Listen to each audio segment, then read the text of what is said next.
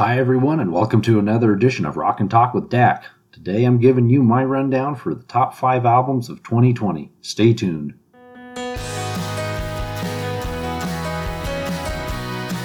Hello, fellow music fans. Hope you all are doing fantastic. It's great to be back doing the show, and I'm excited for what the year has to offer.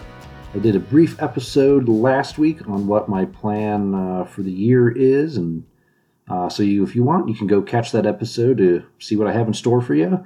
Plus, there's going to be some surprises throughout the year that I didn't mention on there. But before I get rolling with the new year, I want to take a look back at last year's music. I'm doing a top five album list, as one may have guessed by the title. um, now, I'm trying a bit of a different format with this, so bear with me. I didn't want to do a giant split episode like I did last year. I gave myself a lot of time to talk about those albums.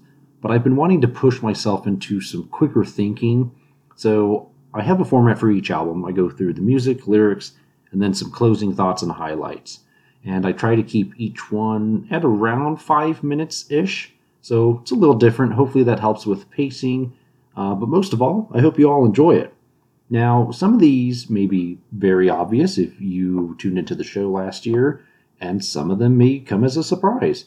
As usual, they're not in any particular order. I'm not a big fan of ranking, and you know, I'm not saying that these are definitively the absolute best albums of the year. These are it's just the albums and the music that really resonated with me the most.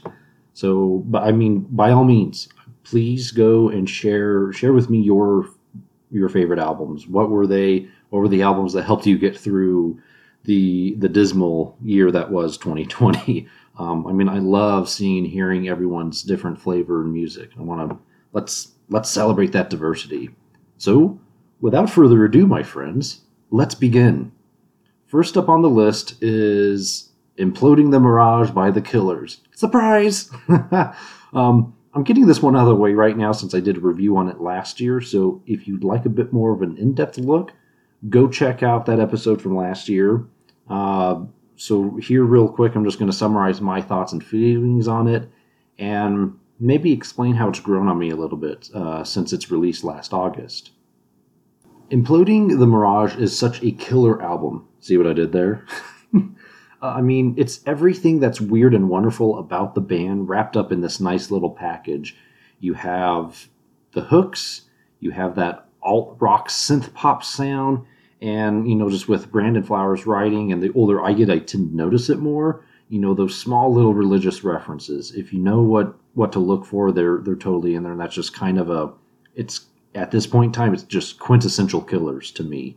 The themes I think are a lot more accessible compared to the deeply personal, wonderful, wonderful uh, from 2017.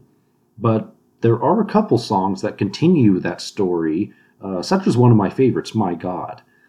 Um, and My God is right. I mean, that song is just bold and beautiful, and Weyes Blood being featured on there, she has such a beautiful voice. It just fills out that song so well. Another song that's really grown on me is Dying Breed and I love that it takes two minutes for the song to build up and for for the rest of the band to come in and get loud.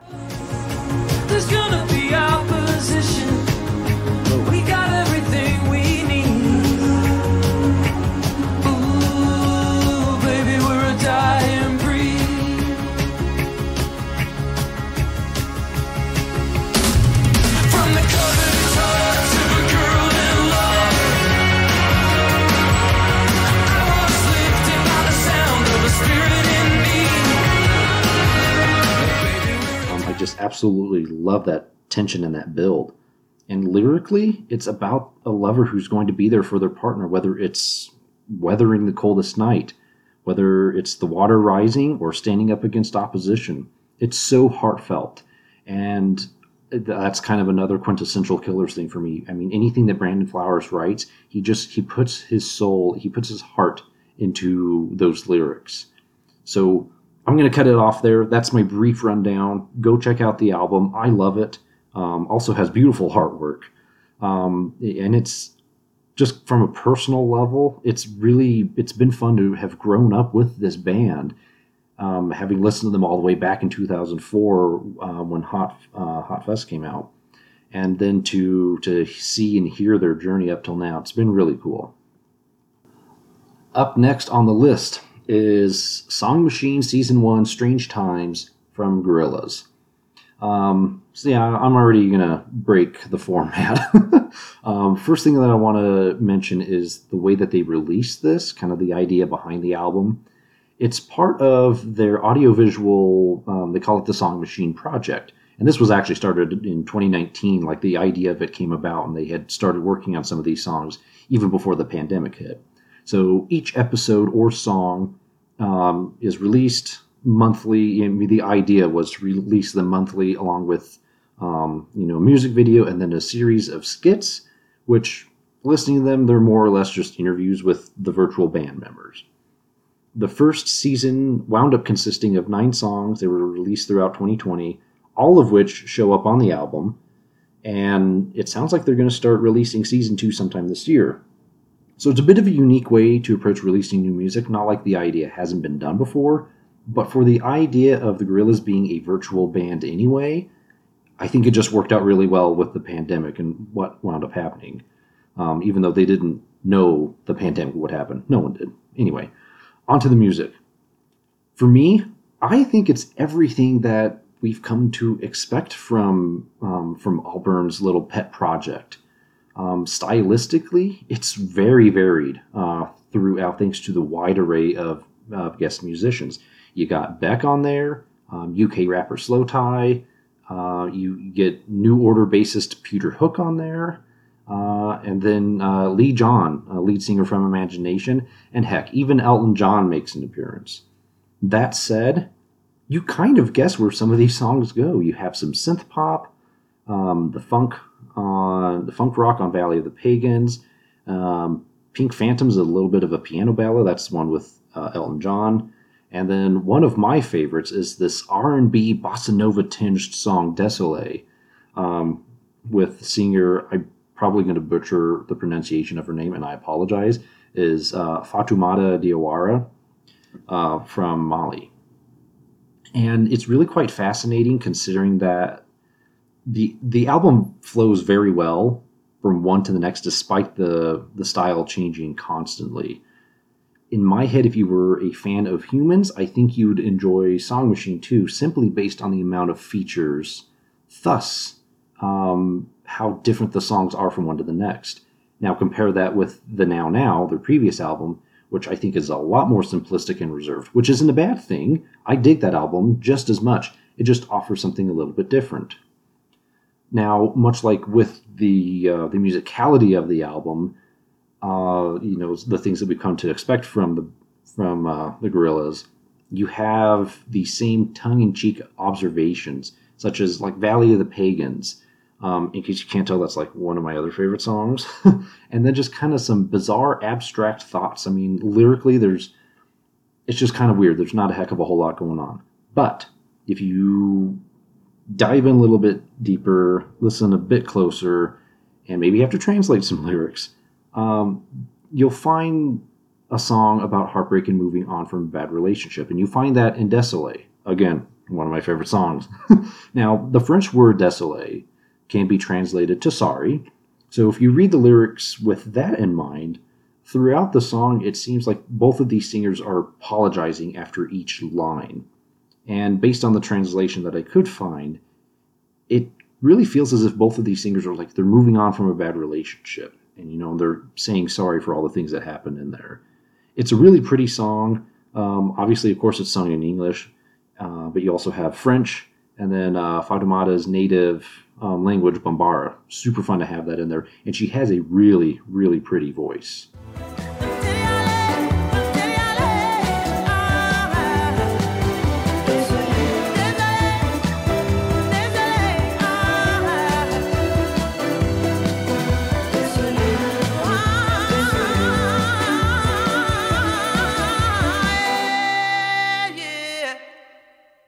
Then heading into some closing thoughts. Actually, this is really more just a closing thought, just like the Gorillaz in general. The more that I listen to them, more I understand about them. I don't understand why so many people hate on them. I now I totally get that the releases are really spread out, and because of that, I mean they've changed and innovated their sound as they've gone on. But I don't know if that's really a reason to hate them. Most people look to Demon Days as the end all be all when it comes to them. But in my mind, a good band pushes themselves and they move on to create something new and different. And I think Albarn has done just that with the Gorillaz. Um, Albarn isn't dumb. I think he knows. I think he knows just how big of a song, like "Feel Good Inc." I think he knows how big of a song that was for for his little pet project back in the day. But I don't really think that he reminisces. In fact, I mean, heck, just listen to the sound of then, the 2005 version of the Gorillaz, compare it to now. It doesn't sound like he's holding on to the past at all. The Gorillaz is an idea, it is a project. It is not really something that's set in stone. Very much like the virtual realm in which the band resides and was created in, they are a virtual band, it changes all the time. And to me, for that alone, I would give Song Machine a chance. There's bound to be something you're going to enjoy.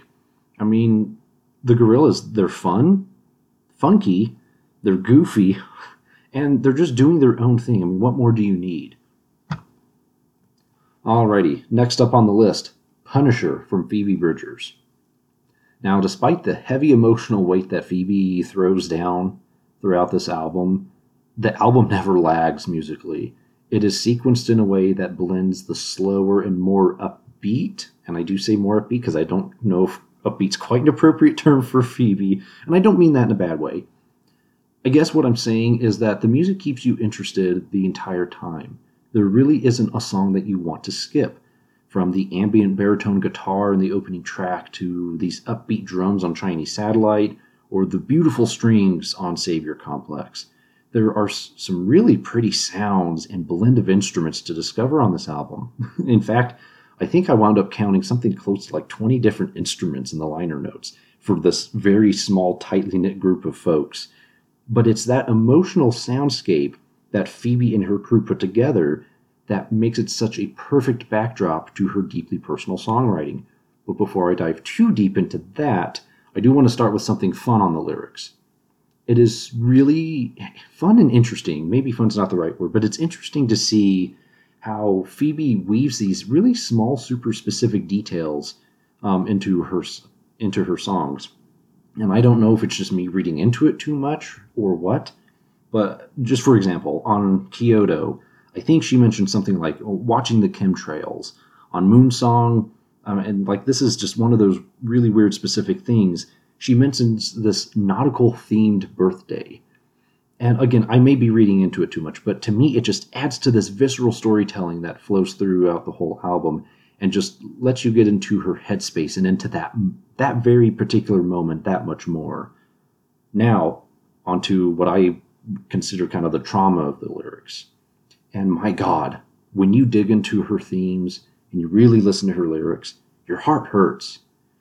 She has these conflicting thoughts of a relationship gone sour, where she's so comfortable with this person, even though she's treated like total crap, uh, but she just can't stay away. And because of that, she just gets into, you know, she talks of how she just learns to deal with it, or, you know, even on the verge of enjoying that misery. Now, I mean, how many of us have been there? I mean, that's kind of a a relationship that everyone has experienced for the most part. But again, she paints that trauma with these visceral details that really lets you into that moment and into her headspace in that time. To me, that's just peak singer songwriter with this mix of emo punk thrown in. Now, some highlights and closing thoughts. It's kind of hard to nail down just a few key songs, as with most of these. I think the most upbeat song, Kyoto, it's a fun break from the rest of the album. It comes in the beginning of the album, but it's just fun. Um, it almost sounds out of place, but when you actually read and listen to the lyrics, it fits so well. Moon Song. Um, it's one of the two songs that were exclusively written by Phoebe, and it carries that emotional anguish that I was just talking about. I mean, here are some lyrics. You couldn't have you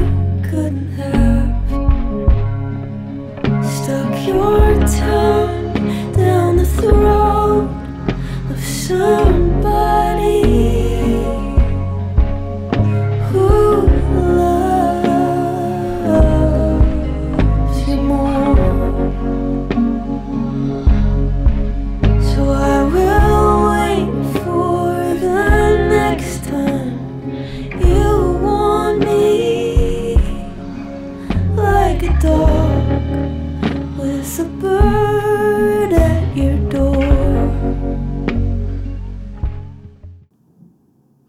I mean, that's just like, holy shit. um, I think the closing track's another one of my favorites. I know the end. Um, it's actually just such a perfect song for 2020. Just like literally just screaming into the abysmalness that was last year.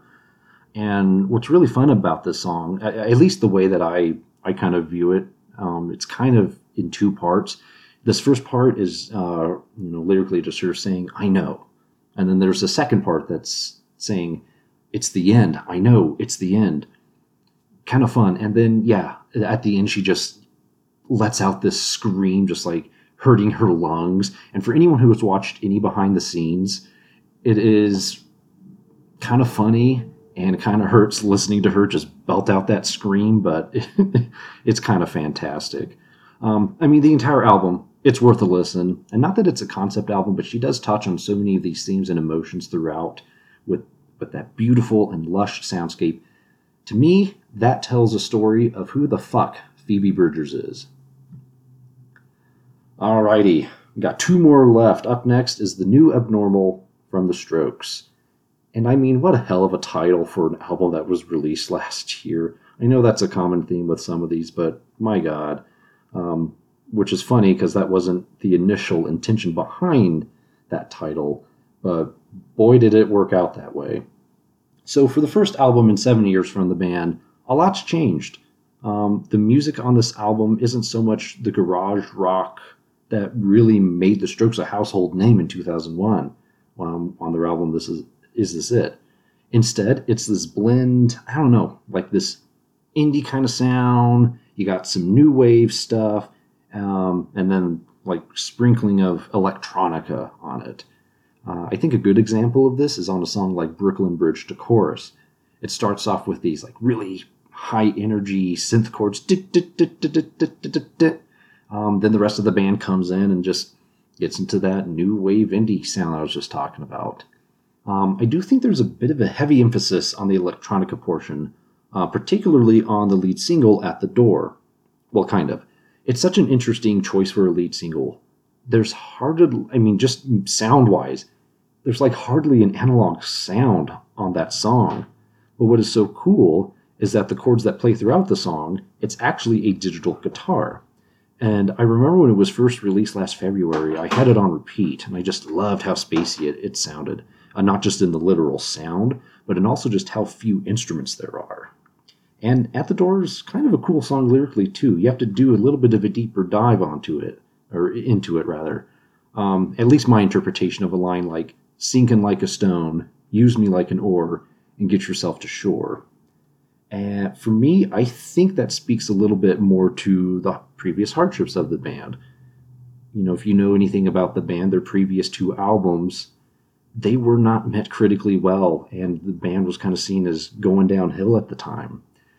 But I think these lyrics speak to how how they all pulled through to to make the music that they needed to make, even after missing out on the past seven years. They're older and wiser now, and that reflects in the lyrics. Um, just taking a look at the world for what it is, and not necessarily what young rock stars would like it to be.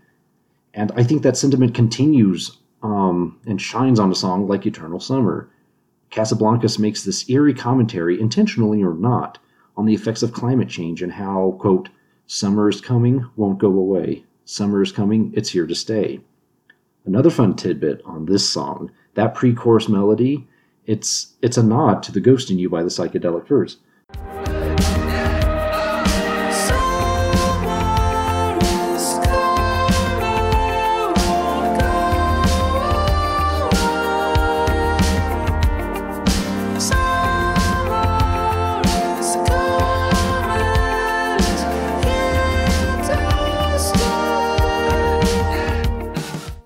Overall, the lyrics are more mature in nature, and it's fun to see how time has changed the band over the past two decades. So, overall, it's such a fun album to listen to front to back. Um, there's only like a couple songs that I would maybe want to skip uh, the last over the last few songs. They just don't carry as much punch as the rest of the album. Even though "Ode to the Mets," um, last song on the on the album, it's got this fun dream pop melancholy sound going on. Um, production wise, this album just sounds amazing. Rick Rubin produced the album, and it clearly shows. I mean, he's one of the most influential producers of the last 20 years. And he's worked on stuff. I mean, let's go back to the 90s Mary Jane's Last Dance by Tom Petty and the Heartbreakers. Um, to something a little bit more recent, he worked on Adele's um, album 21. I mean, he's been all over the place. And he's mastered creating a great sounding track. He knows how to produce. And I also enjoy, I mentioned it a little bit, uh, the little nods to, to new wave, um, like on the aforementioned Eternal Summer, but on Bad Decisions as well. The guitar on that song reminds me of Melt With You by Modern English. So go give this album a listen. The strokes are really tight and focused, um, which was kind of the critical uh, reception of the past two albums. But like they're they're really tight and focused here, and it's really cool to see how the band has matured. And actually, the more that I think about it, this album is kind of the perfect blend of Julian's side project, The Voidz, along with what we've come to know and love about the Strokes. Alrighty, last on the list, it's Chromatica by Lady Gaga. um, this is another one that I reviewed last year, so I'm going to keep it brief here. Um, this is an album that's going to make you want to get up and shake your ass. Even when she gets into some of the deeper personal lyrics, the songs never slow down, and there's always a beat that you can dance to. Now, the album is kind of broken into three parts uh, by by way of this trio of these classical instrumentals, with some with soaring strings and crescendoing brass. Um, and I think the best one of these is part two, as it leads into 911. And in my mind, it's this very regal sound. It sounds royal. I don't know why. It just sounds like it and it crescendos. You got some trumpets and strings, and then it just drops right into this four on the floor beat that you just you kind of want to start banging your head to. And to me, it is just heavy and it's dirty.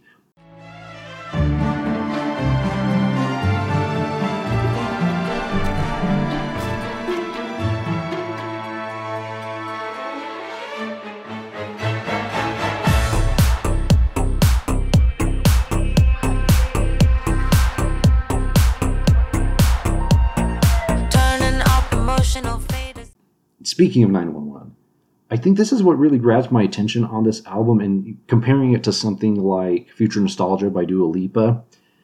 I think what really grabs me more on this album is it's her lyrics. Um, and I, again, particular focus on the second part of the album there. Uh, Lady Gaga dives into some really personal stuff. And if you watch the music video for 911, you get a really good understanding just what that is watching it, it's a fantastical world full of weird people. It's bursting with color. She wakes up, and you realize that's how she was processing trauma. It's really cool just how open she is about living with a mental health disorder, and it allows more people to be open about it. Um, but it's watching that music video, it's really startling just realizing um, what the music video is about. Uh, overall, I dig this album. My only dig against it, and it's not just this album, it's just a lot of modern, not every single modern pop album, but a lot of them are like this. I wish that some of these songs lasted just a little bit longer, especially on the closer like Babylon. Like, that is such a fantastic album closer, and I think it's less than three minutes. I just want it to be a little bit longer.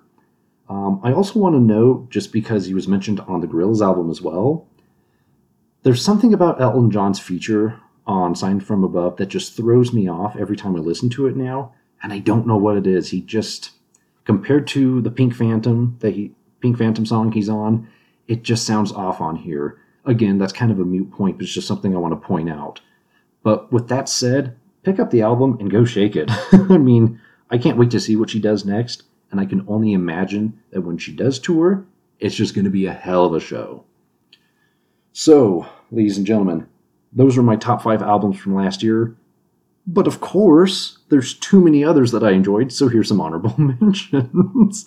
um, Future Nostalgia by Dua Lipa. I couldn't leave it off this list.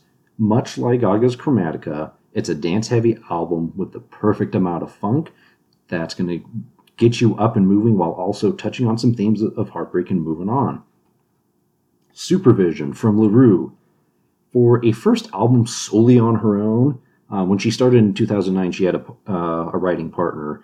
But for the first time out, she nails the dance pop blend that she started in 2009.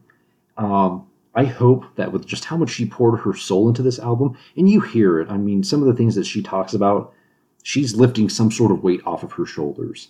Um, and with that, I hope that we don't have to wait six years until the next album. Set My Heart on Fire immediately from Perfume Genius.